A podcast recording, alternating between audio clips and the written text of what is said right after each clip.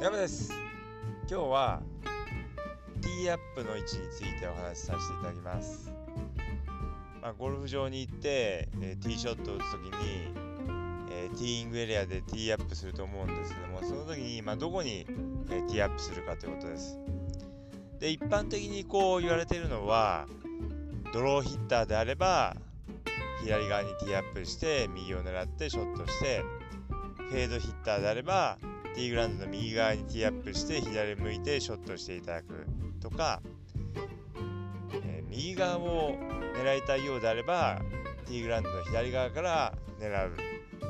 で、えー、セカンド地点こう左サイドの方がいい、えー、ベストポジションであれば左に打ちたければティーイングエリアの右側にティーアップして左側を狙って打つ。っていうのがまあ一般的なんですけれども、これ逆もまた真なりで逆の場合もあります、まあ、例えば、えー、ドローヒッターでも、えー、ティーイングエリアの左側ではなくて右側にティーアップした方がいいっていう人もいます、まあ、どうしても、まあ、ドローヒッターの場合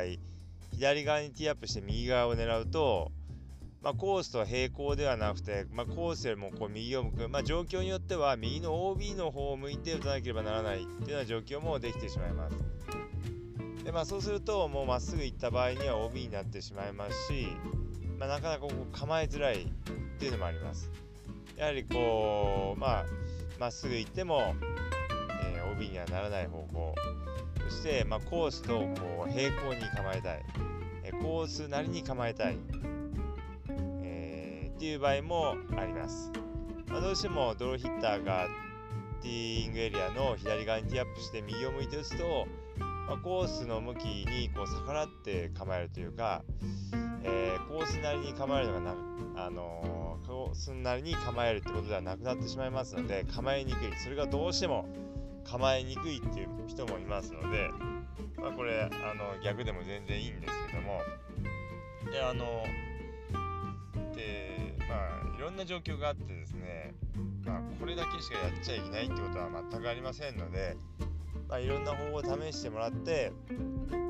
まあ合う方法を選んでいただくといいですでまあホールによってはですねいつも例えばドローヒッターの人はいつも左側にえー、ティーイングエリアの左側にティーアップしていってたとしても、えー、ホールによっては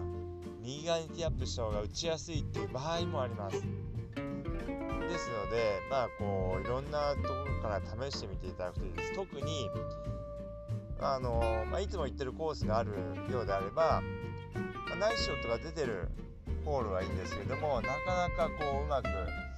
どうもこのホールに来るといつもミスショットしてしまうっていうようなホールがあればいつもと逆の方向にティーアップしていただくのを試してみていただくといいです。まあ、それがこう一般的なセオリーからこう外れたとしてもそれは一回ちょっとやってみる価値というのがありますでまあそれをやってみて、まあ、うまくいけば、えー、それを採用していただくといいですし、まあ、うまくいかなければまあ戻してもらっても、まあ、結構ですでまあ、いつも回っているコースであればそういうふうにこう試せるんですけれども初めて回るコース、えー、っていうの場合にはですねこうできれば両サイドから、えー、コースを見るっていうのが大事です。ティーイングエリアの左側と右側から